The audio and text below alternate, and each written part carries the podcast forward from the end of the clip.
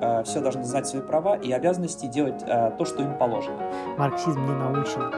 Бэм. Голосуют только наиболее достойные граждане. Особенно против уйгуров. Кстати, не иронично. За прямую демократию, за свободу самовыражения и за нонконформизм в целом. И, собственно, Маркс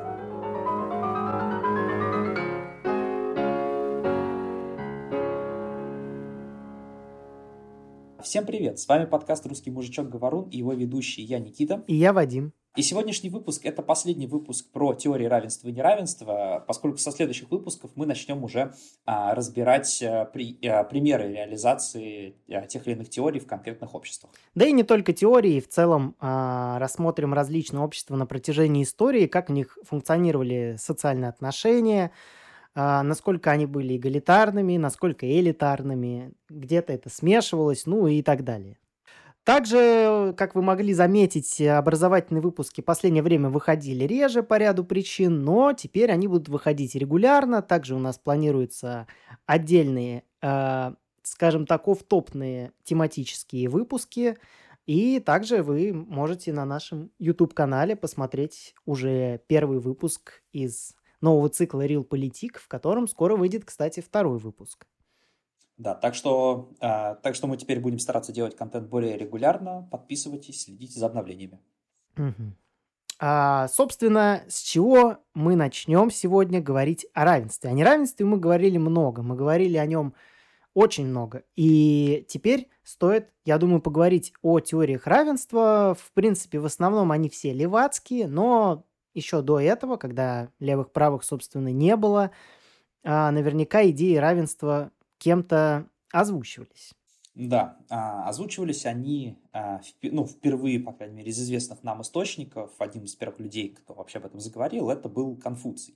Опять же, важно понимать, что их представ... Э, его представление о равенстве и вообще э, представление о равенстве там, 2000 лет назад, они очень существенно отличаются от того, что мы знаем сейчас.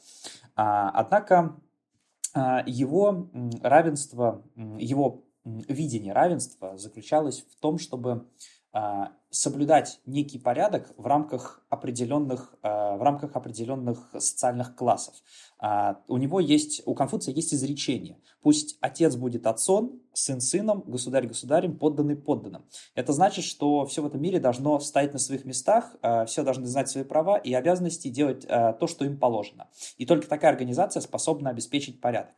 Вот. И Конфуций, он делил людей, по сути, на а, две категории таких глобальных. На благородных мужей и низких людей скажем так. Вот. Тех а... самых низких, которых сейчас принято называть маленький человек или Нет. других низких. А, а, Блин, мне нравятся старые изречения, вот эти, в том числе Конфуция, то, что они все звучат как ауф, типа пусть отец будет отцом, сын сыном, типа а волк волком, такого да. плана. Но на тот момент тогда были довольно прогрессивные мысли. Конечно. Собственно, разница между благородными мужами и низкими людьми, а, а, людьми низшего класса, она заключалась в наличии определенных личностных качеств, это в том числе образование, добродетели, отношение к окружающим. Вот. И Конфуций всегда считал, что можно даже среди низких людей, а, точнее, э, среди благородных людей можно встретить а, людей, лишенных гуманности, но среди низких людей а, нельзя встретить а, человека, который бы обладал а, какими-то высокими качествами. Вот.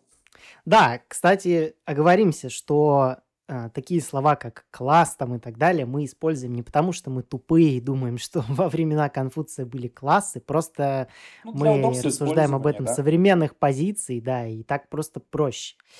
А, да, мне, кстати, интересно, вернее, да, это не столько интересно, сколько это понятно, что Конфуций не был политиком, поэтому он э, говорит о каких-то вещах, там, например, о добродетели, которые ну, невозможно измерить. То есть, как бы это, ну, получается, это не переложить на политическое устройство, это скорее реально прям такая философия, где ты можешь там, ну, где можно порассуждать там, а, есть ли у человека добродетель там и так далее, гуманность, такие вот какие-то категории. А, Конфуций считал, что а, родовая аристократия, она, она обречена, она обречена на вымирание и не может эффективно управлять государством, и ей он противопоставлял государственную, бюрокра... государственную бюрократию, представлял а, неких чиновников, которые, собственно, этим государством смогут управлять. Это должны, согласно Конфуцию, быть как раз вот это вот э, люди из категории благородных мужей, так называемых. Это, кстати, то, чего Китай в целом придерживался ну, на протяжении всей своей истории, ну, плюс-минус старался этого придерживаться. И, по сути, ну, лично на мой взгляд, современный Китай, кстати, очень, очень э, хорошо сохраняет, по сути, те принципы, которые проповедовал Конфуций в свое время, потому что Китай сейчас это как раз государство с гигантским бюрократическим аппаратом. А, ну да, да. Да, которое, к слову сказать, э, довольно, ну, относительно эффективно действительно использует э, ресурсы государства и людей в этом государстве. Особенно против уйгуров. Кстати, не иронично. не иронично говорю. Но, вот, кстати, вот эта тема с бюрократическим аппаратом, с благородными мужами там и так далее, а, довольно похожа на то, о чем говорил Платон в государстве. То есть есть какие-то общие моменты. То есть Платон-то, по сути, тоже а, делил управление а, государством и вообще рассматривал то, как государство может функционировать по сути, так, по сословиям, где тоже были правители-философы, а, которых можно, я думаю, сравнить с благородными ну, да, мужами да. по Конфуцию, а, воины, стражи и производители, ремесленники и землевладельцы. Кстати, Платон – это на самом деле такая первая антиутопия, можно сказать, с литературной точки зрения.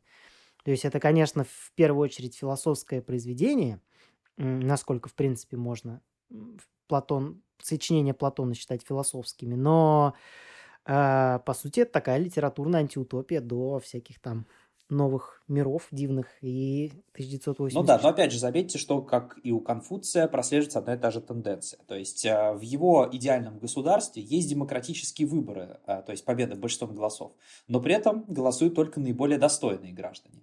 То есть есть верховенство закона над всеми людьми, но при этом правители могут эти законы менять абсолютно свободно.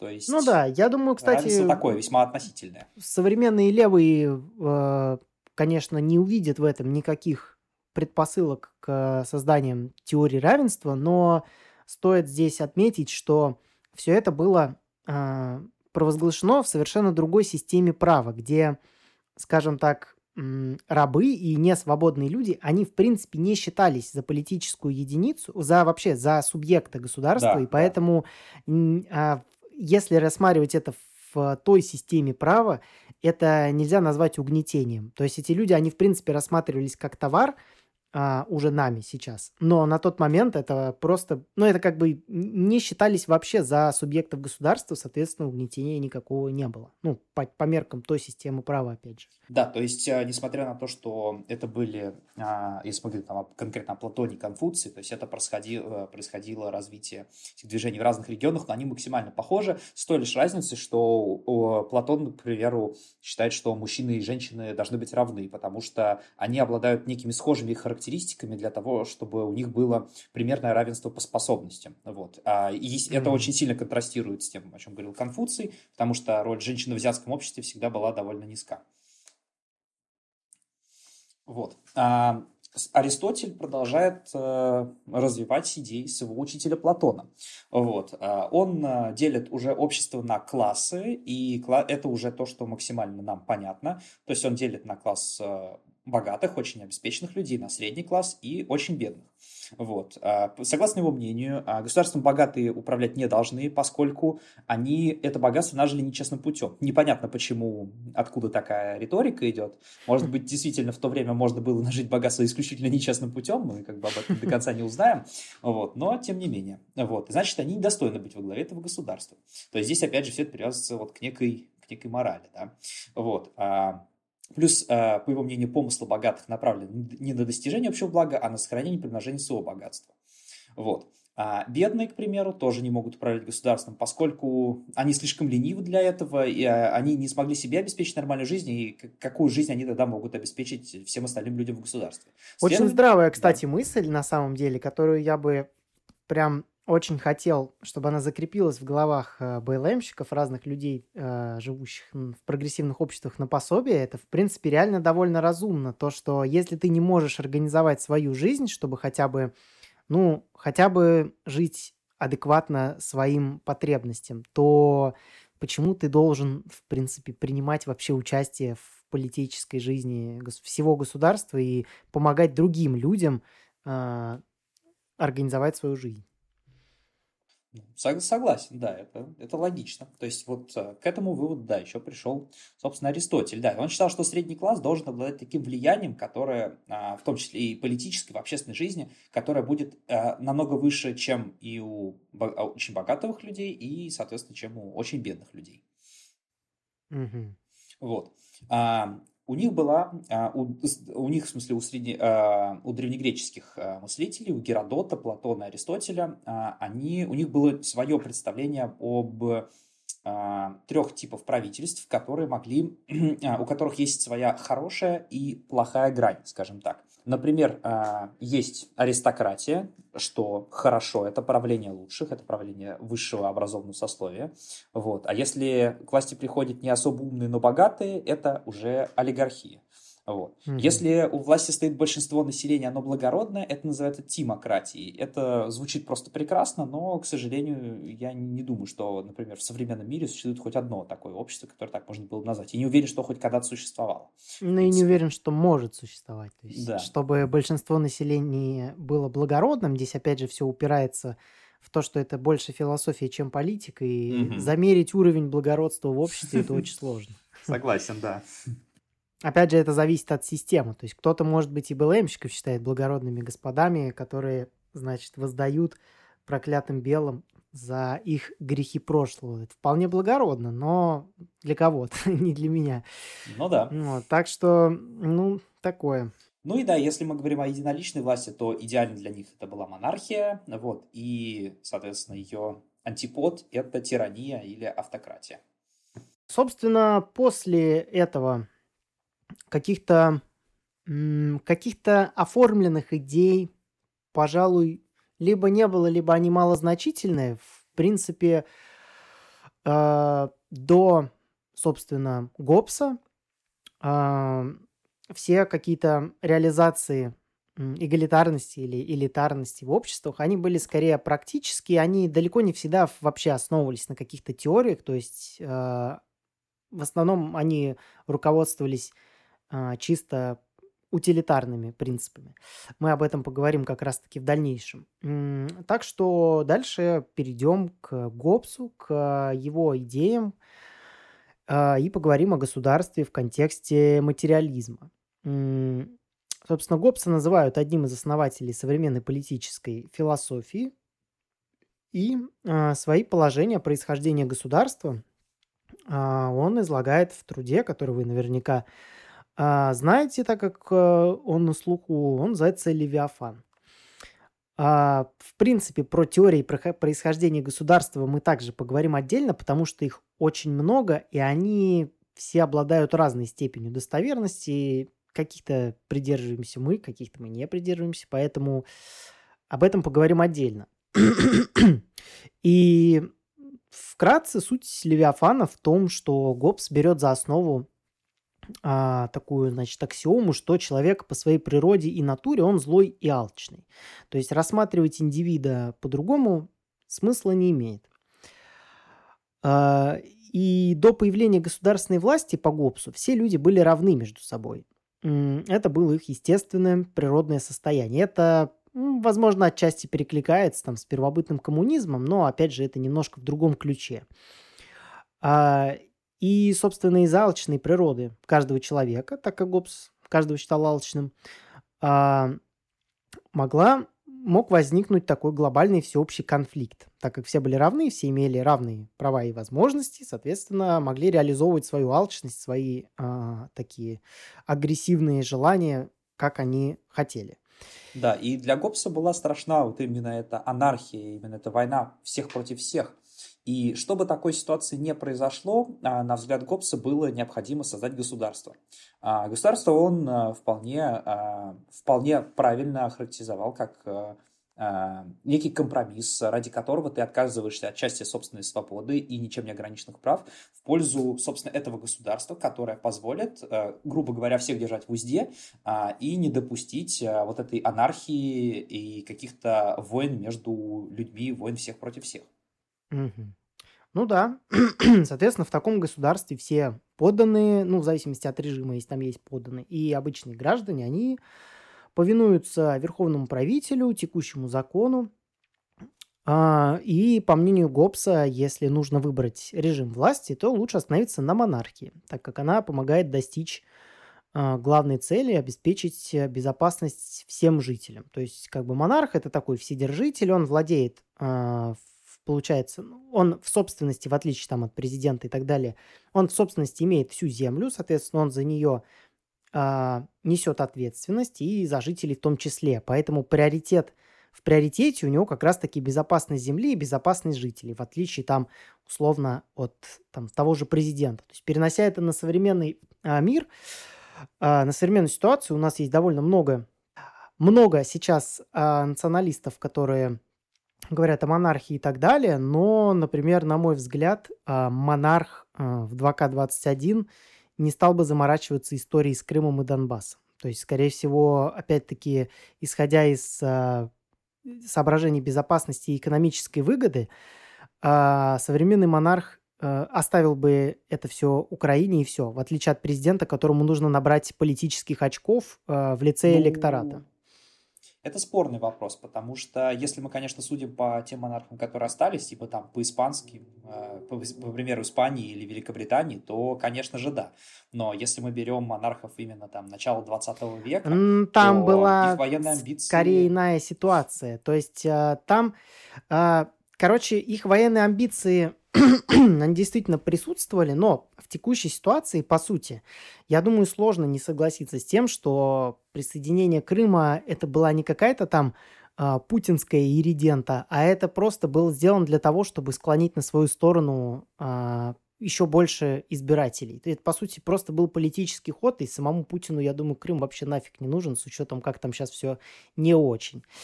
А, Но опять же, на, на тот момент э, были также показательно именно на начало там, 20 века и все, все предыдущие столетия э, завоевание новых территорий в очередной раз э, показывало твой статус и позволяло тебе разговаривать э, как правитель. Понятно, но это был общий мировой тренд, которого сейчас уже нет. Это да, я согласен. Поэтому я думаю, что, э, возвращаясь к Гоббсу, возвращаясь к Гоббсу, э, монарх обеспечивает безопасность всех жителей и в чем эта система, по мнению Гоббса, а, оптимальна? Она а, обеспечивает безопасность, она является источником закона, правитель является источником закона, и он определяет, что является справедливым, что нет. То есть, а, получается, вся вот эта алчность, все какие-то пороки людей, они сдерживаются а, непорочным, условно непорочным правителем. Тогда, правда, возникает вопрос, не может ли он быть порочным и алчным. Да, а такая вероятность, конечно же, есть. Когда у тебя есть неограниченный доступ ко всему, и все возможные рычаги управления сконцентрированы в руках одного человека, это как раз порождает а, потенциальное, а, огромное количество потенциальных а, очень острых ситуаций, когда м, он может эксплуатировать собственный народ. Ну да, но здесь, конечно, опять же, стоит принять во внимание вообще принципы монархии. То есть там, если, например, Путина сделать монархом, конечно, скорее всего, это будет да просто разгул алчности. Но при этом монархия, она подразумевает э, наследование, династическое какое-то устройство. Плюс, когда ты монарх, у тебя вот, у тебя в твоем дворце или усадьбе, там неважно где, растет а, твой наследник, ты каждый день на него смотришь, ты каждый день с ним общаешься, для тебя это родной человек. Ты понимаешь, что если ты сейчас обосрешься, то все это ты потом оставишь ему, ему это придется разгребать. А когда ты президент, ты как бы, ну ты просто э, закончил свой срок, и это все перешло кому-то другому, а ты, пользуясь своими офшорными счетами и не двигаясь за границей, ты кайфуешь. Ну, как бы ты, тебя вообще никак не беспокоит судьба государства, которым ты уже не управляешь. Поэтому, возможно, с этой точки зрения Гоббс действительно был прав. У Гоббса, естественно, есть его основной противник, скажем так, это Жан-Жак Руссо. А у Руссо... Жан-Жак Фриско. А, у Руссо главным мотивом его идей а, является требование вывести общество из того состояния, в котором оно находится сейчас, то есть из этой ситуации всеобщей испорченности, о которой говорил Гоббс. То есть Гоббс это принимал как некую данность, которой обществу и всему человечеству приходится жить, Руссо считал, что эту ситуацию а, можно изменить, если правильно воспитать князей и правителей. Вот. А также он предполагал учредить республику, где все получат равные материальные блага и политические права. Угу. Ну, то есть, да, то есть здесь как бы противостояние прям явное, монархия и республика. Да, да, он, он считал, что самое главное – это верное моральное мышление. Он говорил, что а, всякий человек добродетелен, когда его частная воля во всем соответствует общей воле. Вот. Ну, довольно такое утопичное утверждение, конечно. И требовать это от всех людей путем перевоспитания – это, конечно, такое. Спорный вопрос, конечно, очень спорный. Вот. Но в любом случае он ставил добродетель в главу угла и считал, что никакой настоящей свободы без добродетели быть не может. А, собственно, эти идеи повлияли на одно очень яркое событие на Великую Французскую революцию, в ходе, благодаря которой у нас теперь есть левые, есть правые, да и много всего другого. Это такое громкое в социальном, это громкое в таком социополитическом плане событие, которое произошло в конце XVIII века. И эта революция, она по сути народная так как в ней приняли участие практически все слои французского общества. И ремесленники, интеллигенция, мелкая крупная буржуазия, и крестьяне и так далее. То есть до этого э, монархия э, была монархия в монар... до этого было монархическое устройство, которое делило общество на три сословия, на духовенство, на дворянство и на все остальные слои населения. И это определяло место каждого сословия в жизни страны. То есть духовенство служит королю молитвами, дворянство шпагой, ну и третье сословие имуществом. Да. Вот.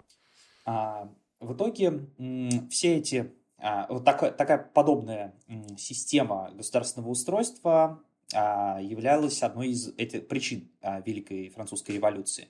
А, в целом во Франции на тот момент наблюдался кризис феодальной системы и чрезвычайно огромные траты правящего класса на просто предметы роскоши. На... Это все происходило еще, самое главное, на фоне тотальной нищеты населения. Насчет постоянного увеличения налогов, которые и так были достаточно большими, но ужесточались все год от года. Вот. естественно, у народа не было практически никаких прав.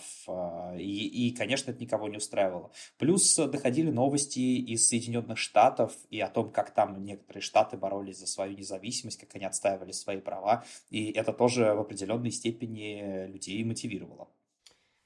Так вот, а, собственно, каким итогом это привело? А, во-первых, а, по итогу был, была упрощена, были упрощены формы собственности, потому что до этого они были очень многообразные, очень сложные, их было очень много. Э, они были, соответственно, а, где-то объединены и тем самым упрощены. А, земли а, некоторых дворян были распроданы крестьянам с рассрочкой на 10 лет мелкими участками. Такое мы не одобряем. А, также были сметены все сословные барьеры, были отменены привилегии дворянства и духовенства, и, собственно, были введены равные социальные возможности для всех граждан.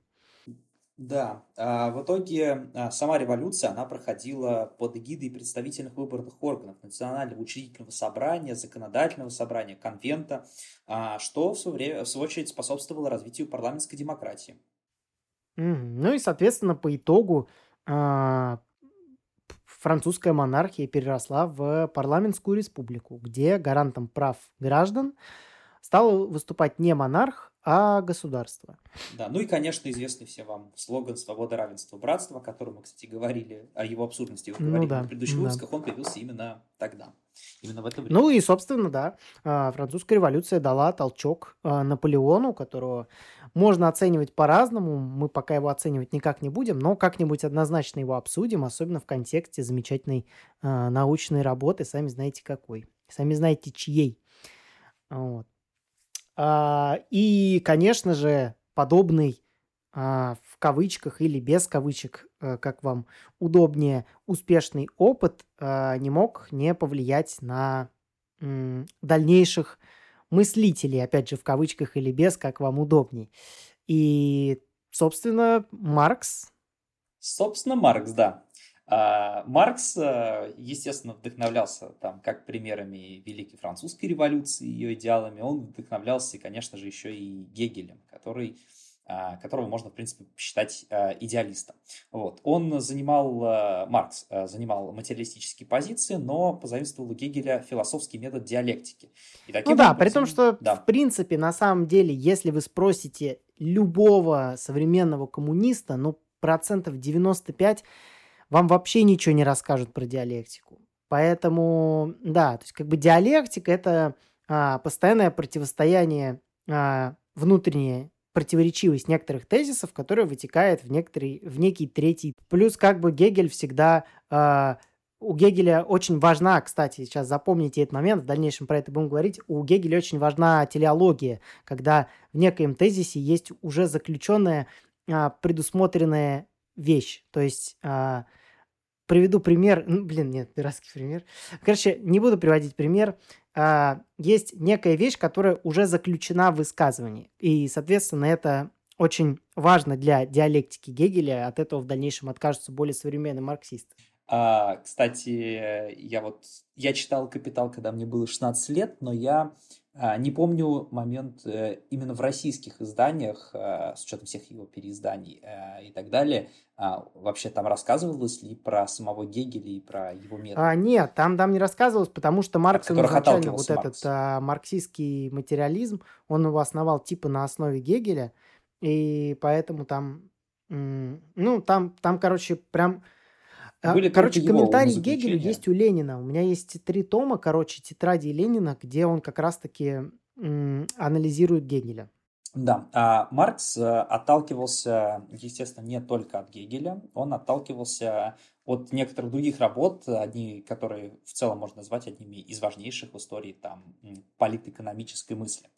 Вот. Он отталкивался в первую очередь от английской политической экономики, это от классиков, от Адама Смита и Давида Рикарда.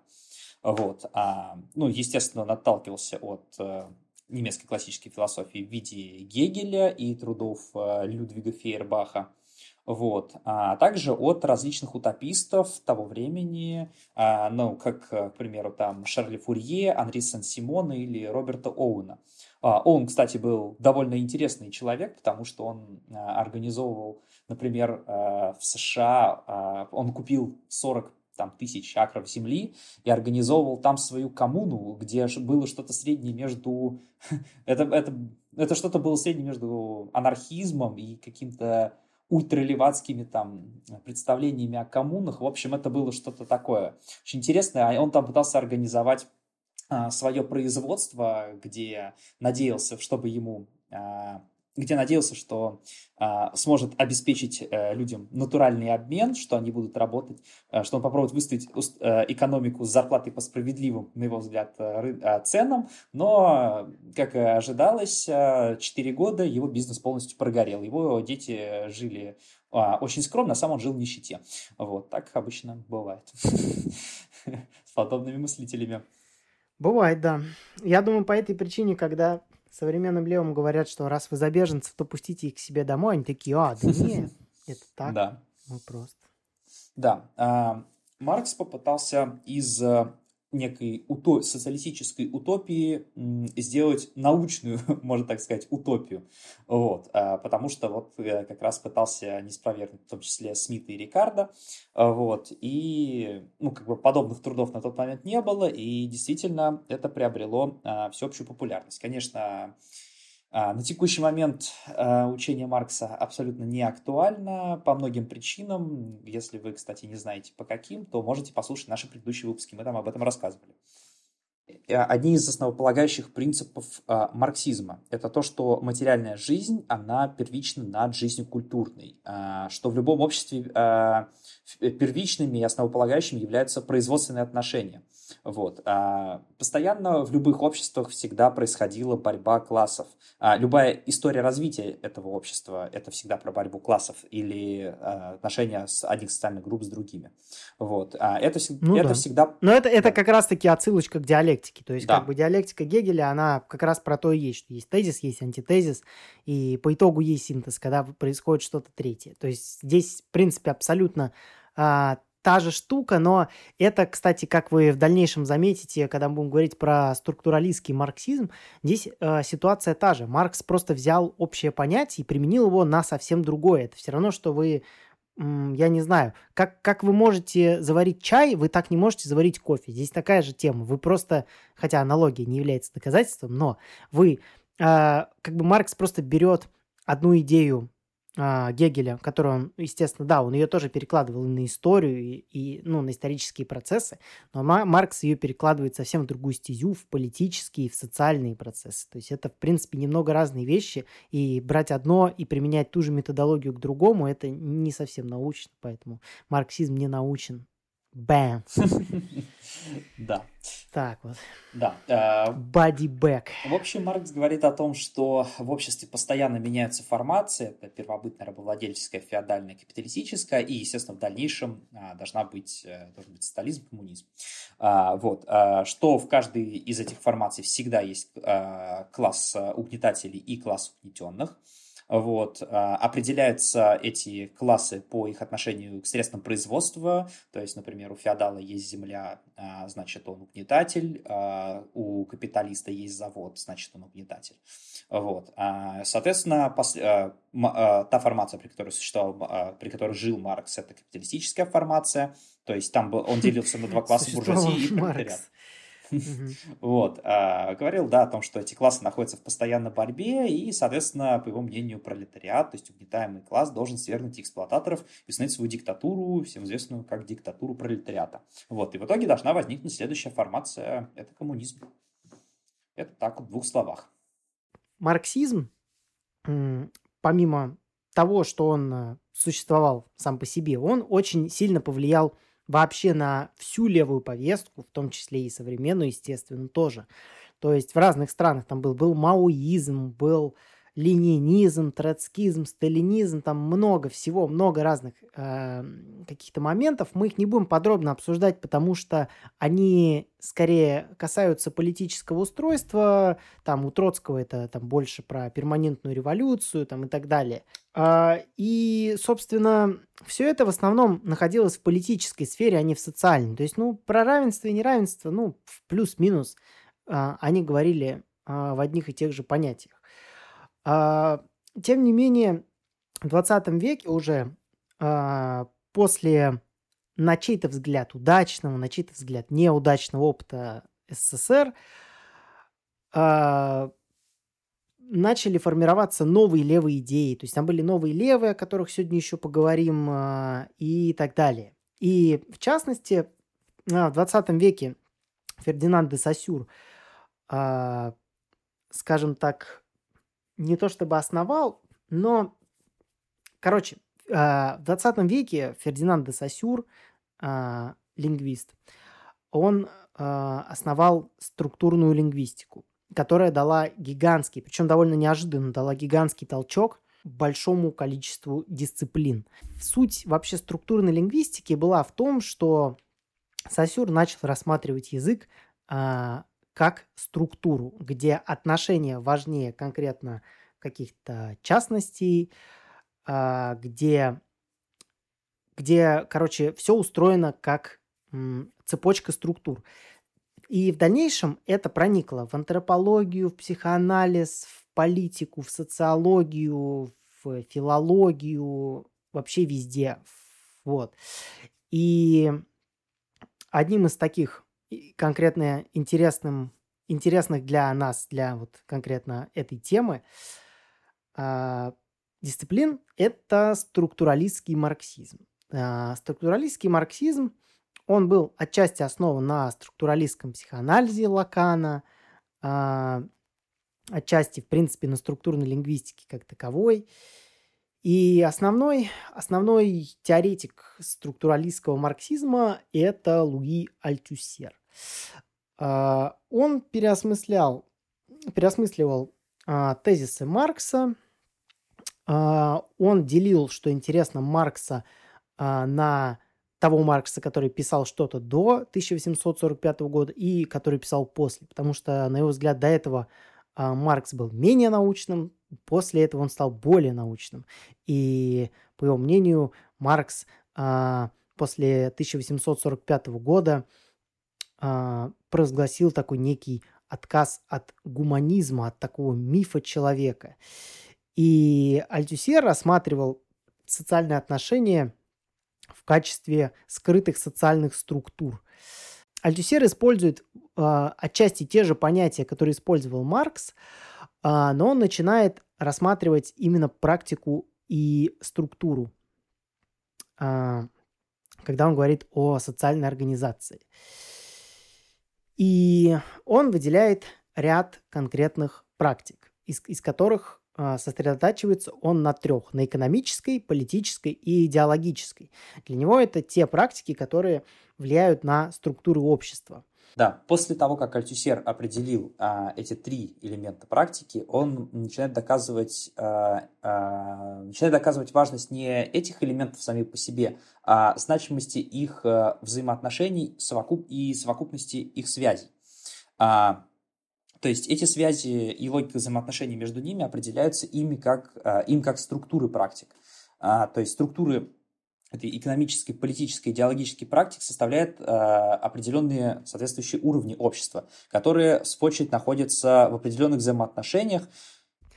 Короче, суть в том, что, как и в случае с Сосюром, который не подозревал, какие ужасные люди будут писать, пользуясь его методологией, а здесь а, все рассматривается за счет усложнения структур. То есть а, у Альтюсера есть, например, даже структуры структур. То есть он, он не рассматривает общество как а, некую, а, скажем так, как там правителя, допустим, подданных там и так далее, как это было до этого. Он рассматривает это как а, взаимосвязанную структуру. Здесь очень важ, важна концепция идеологии.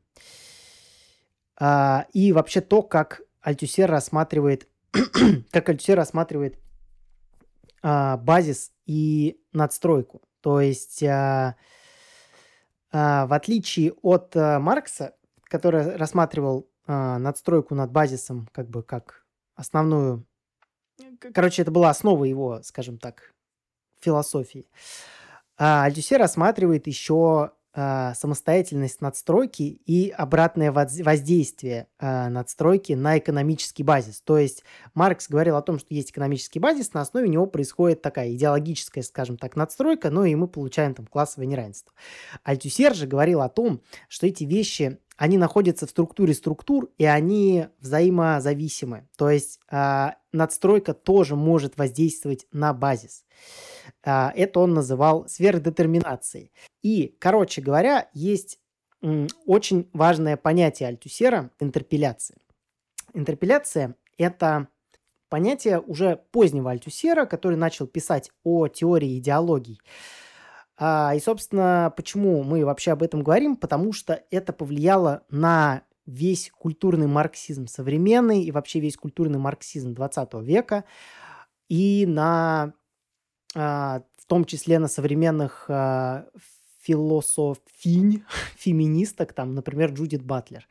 А, суть интерпеляции в том, что философия и субъект, ну, рассматривается по-разному, да, но интерпеляция вообще Альтюсер а, рассматривает очень особенный способ формирования субъекта. Это не как бы самый простой самый простой вариант отношений субъект-объект – это субъект тот, кто совершает действие, объект тот, над кем совершается действие.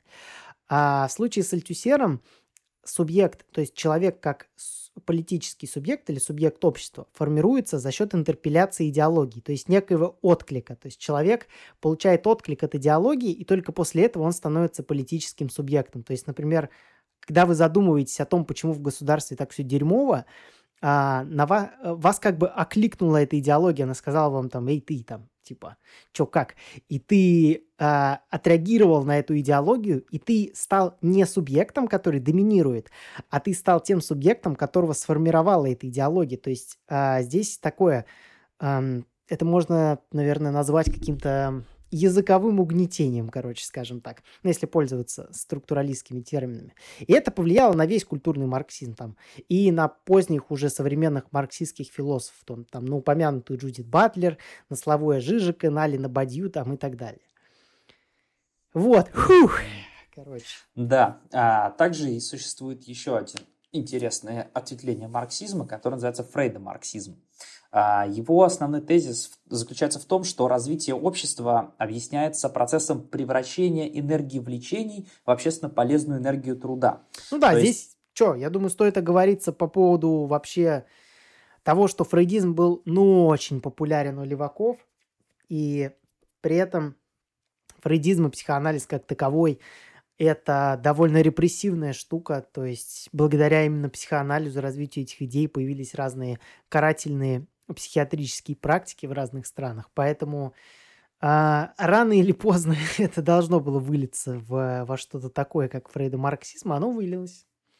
Да, а, то есть фрейдомарксизм, он подразумевает, что политические отношения, они формируются под влиянием сексуальной энергии людей. То есть а, утверждается, что, например, господство одного человека над другим, в том числе и политическое господство, оно обусловлено склонностью людей к мазохизму и садизму. Мазохизм проявляется в доставляющем наслаждении, подчинении разного рода авторитетам, а садизм – в стремлении превратить человека в беспомощный объект собственной воли, там, стать его тираном, его богом и обращаться с ним так, как ему заблагорассудится.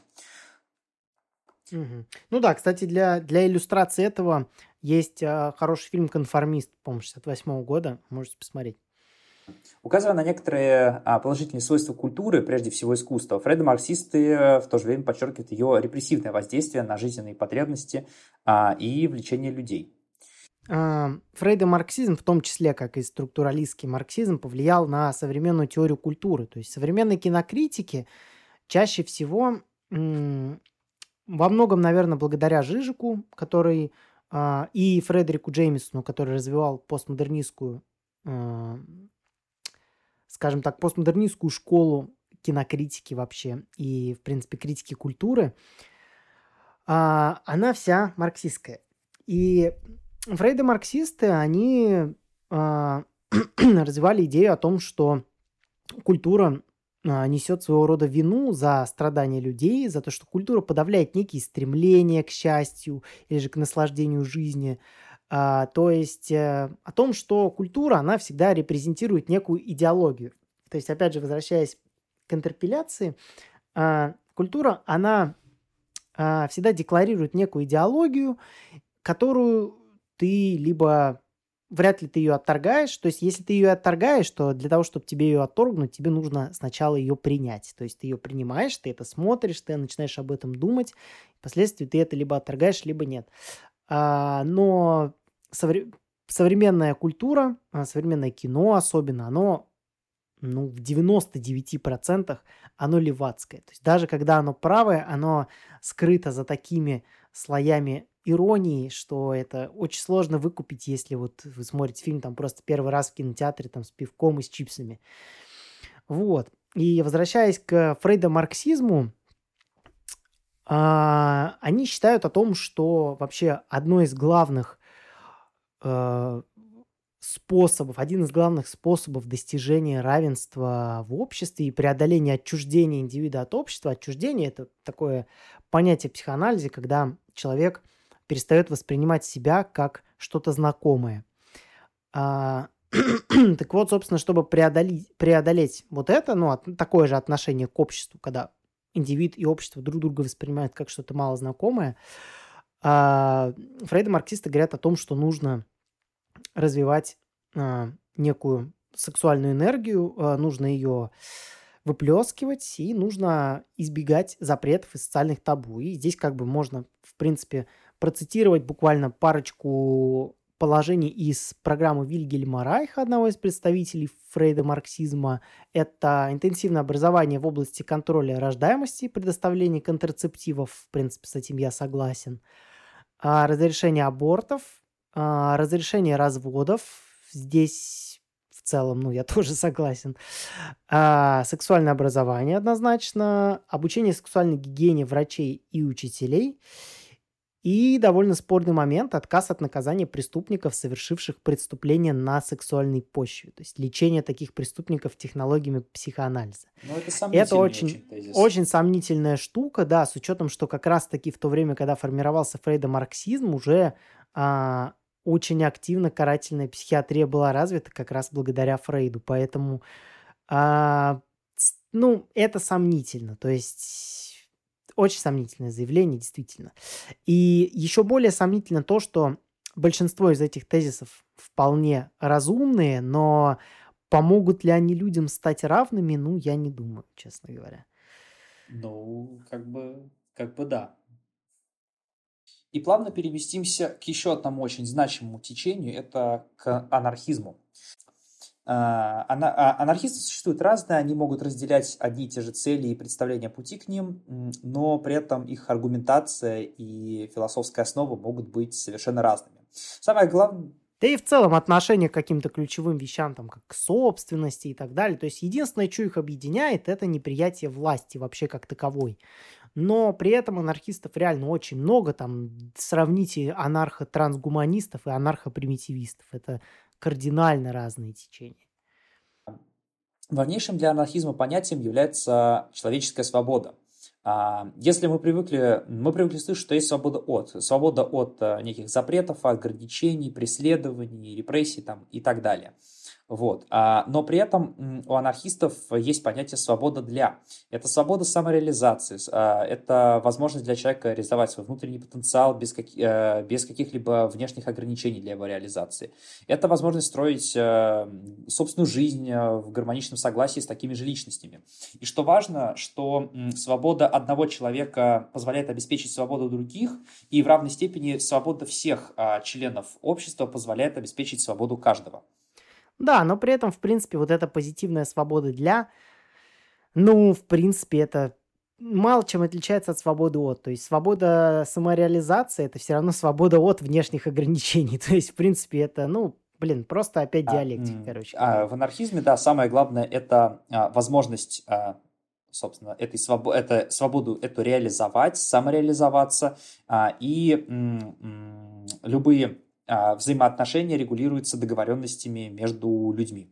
А, регулируются правила взаимоотношений между этими людьми а, в индивидуальном да, порядке. то есть анархисты, они очень очень высоко ценят свободу воли, то есть э, своего рода такой волюнтаризм, который там где-то опровергнут, где-то нет, то есть разные есть теории вообще на тему воли, может как-то о них может быть, отдельно поговорим. Но суть в том, что для них а, они считают, что свобода воли и вообще человеческая воля, она может зарегулировать вообще все, абсолютно все, что все зависит от человеческой воли. Да. А, можно кратко упомянуть о видах а, основных а, анархистов? А, да, примеру... их гораздо больше, но мы выделили прям основные. То есть есть там, например, анархоиндивидуалисты типа Штирнера, но это жижа, и это ну, это мало интересно, это мало относится к э, теме равенства и неравенства. То есть, в принципе, это скорее такие внутренние терки, что-то типа феминисток в Твиттере с феминистками не в Твиттере. Поэтому, в принципе, мы выделили основные виды э, анархизма, которые просто исторически выделяются, которые э, как-то по-разному смотрели на устройство. Да. А, один из, наверное, основных таких наиболее значимых – это анархокоммунисты. А, анархокоммунисты утверждают, что а, свободная форма социальной организации возможна в обществе, которое состоит из а, самоуправляемых коммун или общин внутри которых, естественно, присутствует коллективное использование средств производства, внутри присутствует принцип прямой демократии, то есть коллективного принятия решений, вот. А коммуны между собой могут объединяться по принципам создания федерации или конфедерации. Ну да, то есть это и вы можете, наверное, здесь заметить какое-то сходство с либертарианством, и, в общем-то, другое название анархокоммунизма – это либертарный коммунизм, а, но здесь а, ключевое – это отношение к собственности, что да, разделяет, собственно, да. левых анархокоммунистов и правых, а, условно, правых анархокапиталистов – это отношение к собственности. То есть коммунисты говорят о коллективной собственности, анкапы говорят о частной собственности в первую очередь. Да. Также в начале 20 века вы, выделился в отдельное течение анархосиндикализм. А, а, синдикалисты выражают идею о том, что профсоюзы являются основной движущей силой для а, осуществления изменений, социальных изменений в общественной жизни. Ну, да, способны... такая ставка на рабочих, короче. Да, да, да, они способны как раз произвести революцию, заменить капитализм, вот управляем на Э, перевести управление, скажем так, в руки, передать управление в руки профсоюзов. Да, ну и, конечно же, по их мнению, рабочие, в частности профсоюзы, способны на самоуправление. Но если вы вспомните любые исторические прецеденты, профсоюзы, как правило, а, служат для защиты прав рабочих, а не для какого-то самоуправления. То есть, чтобы люди взяли, самоорганизовались и начали что-то производить еще и без условий рынка, это супер странно. То есть, у вас коллективная собственность, у вас нет денег, потому что деньги упразднены, у вас все строится просто на принципе благ, и получается так, что какие-то рабочие просто встают утром такие, так, у нас в коммуне не хватает картошки, сегодня мы все выходим, значит, ее собирать, там, сеять и так далее. Ну, это, конечно, классно звучит, но это нереализуемо абсолютно, потому что, как говорил еще Гоббс, э, люди ну, не то, чтобы вообще-то склонны к тому, чтобы э, прям так альтруистически э, самоорганизовываться и делать все для блага своей коммуны. Это, да. это, Опять это, же, это как было бы это... актуально во всяких примитивных общинах, к примеру, да, Да, когда потребностей это- было проще, по, э, намного, намного было меньше потребностей, были проще орудия труда, и в целом взаимоотношения между суб- отдельными субъектами, они были на порядок проще. Ну да, то есть это все это такие, как бы, можно сказать, мани фантазии про то, что мы сейчас все самоорганизуемся, нам вообще ничего нигде не надо, мы сейчас, у нас и все, и все коллективное, все свое, все, как бы и ничего нам не нужно. Но это, это звучит, это классно реально, но это просто невозможно, такого никогда не было, и, скорее всего, такого никогда не будет, потому что лю- люди с годами лучше не становятся, поэтому как бы вряд ли это будет когда-то возможно. Ну да, и индивидуализм, и желание а, как-то отличаться от других и иметь Конечно, что-то э- отличное от других, оно есть. никуда не делось, оно было всегда и будет всегда. Конечно, опять же, в этой сам- а, в случае самоорганизации, самоуправления всегда есть какой-то человек, который предложил идею. То есть там у вас есть там 30 человек рабочих, вы не все 30 одновременно кричите там, а давайте сделаем там вот там чего-нибудь больше. Это говорит, как правило, один-два человека, а остальные просто поддерживают. Не бывает, как бы, да, коллективная мыслительная деятельность, она существует, но не в таком масштабе, что вы можете все просто принять одно решение единогласно, Конечно, просто конечно. принять, самоорганизоваться и что-то произвести. Это просто так не работает, это так не может работать. Вот и все. Однозначно. Да, А, и переходя к ну, переходя дальше, в принципе, такое уже к современным, скорее, течениям. То есть, да, опять же, течений было много. Был там определенный, был анархизм без, как-то он, по-моему, так и назывался, типа анархизм без определения или что-то такое. То есть, типа, это прям просто чистый анархизм или такого плана. А, был там анархизм Бакунина и так далее. Это все политика, это все не совсем относится к нашей теме, потому что мы, опять же, говорим про равенство и неравенство, а не про политику, где просто различается устройство. То есть, вот.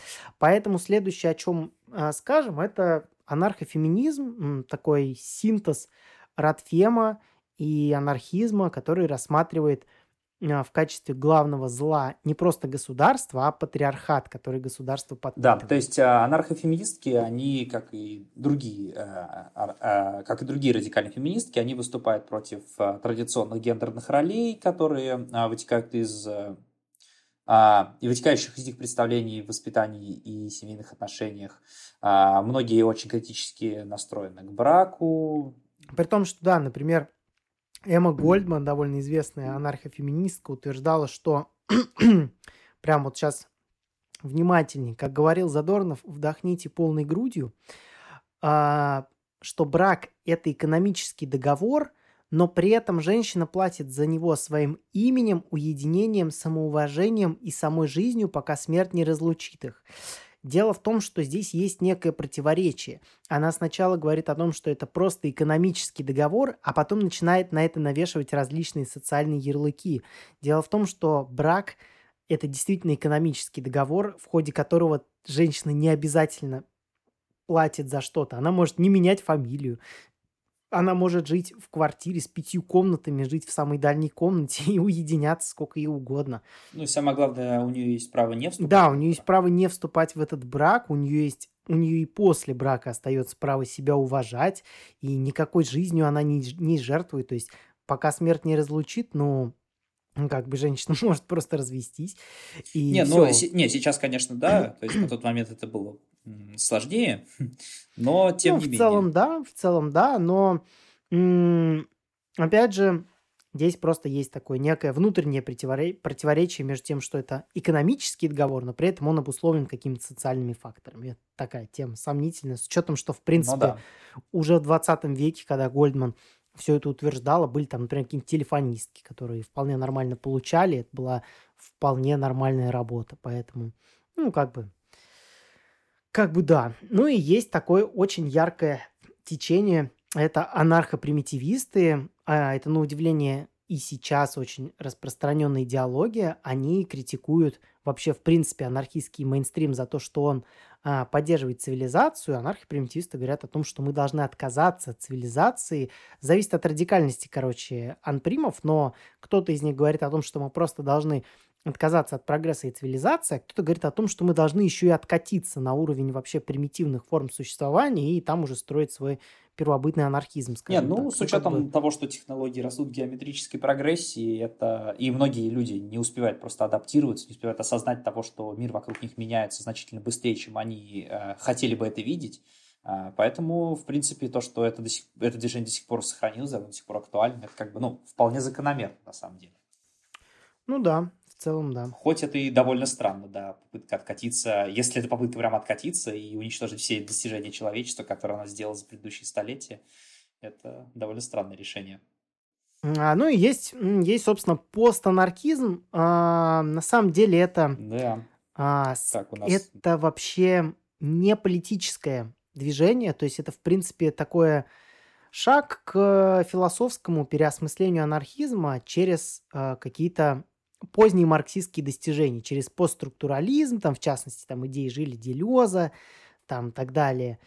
И это скорее просто набор а, таких теоретических концептов, где смешивается анархизм и постмодернистская философия. То есть там постколониализм и постмодернизм, ситуационизм Гидебора и так далее. То есть э, здесь, опять же, какого-то здесь разве что взгляд на угнетение, на равенство, неравенство, он очень близок к интерсеку, о котором мы скоро будем говорить, но в целом здесь ничего особенного в политическом плане нет. То есть это просто такая, скорее, философия.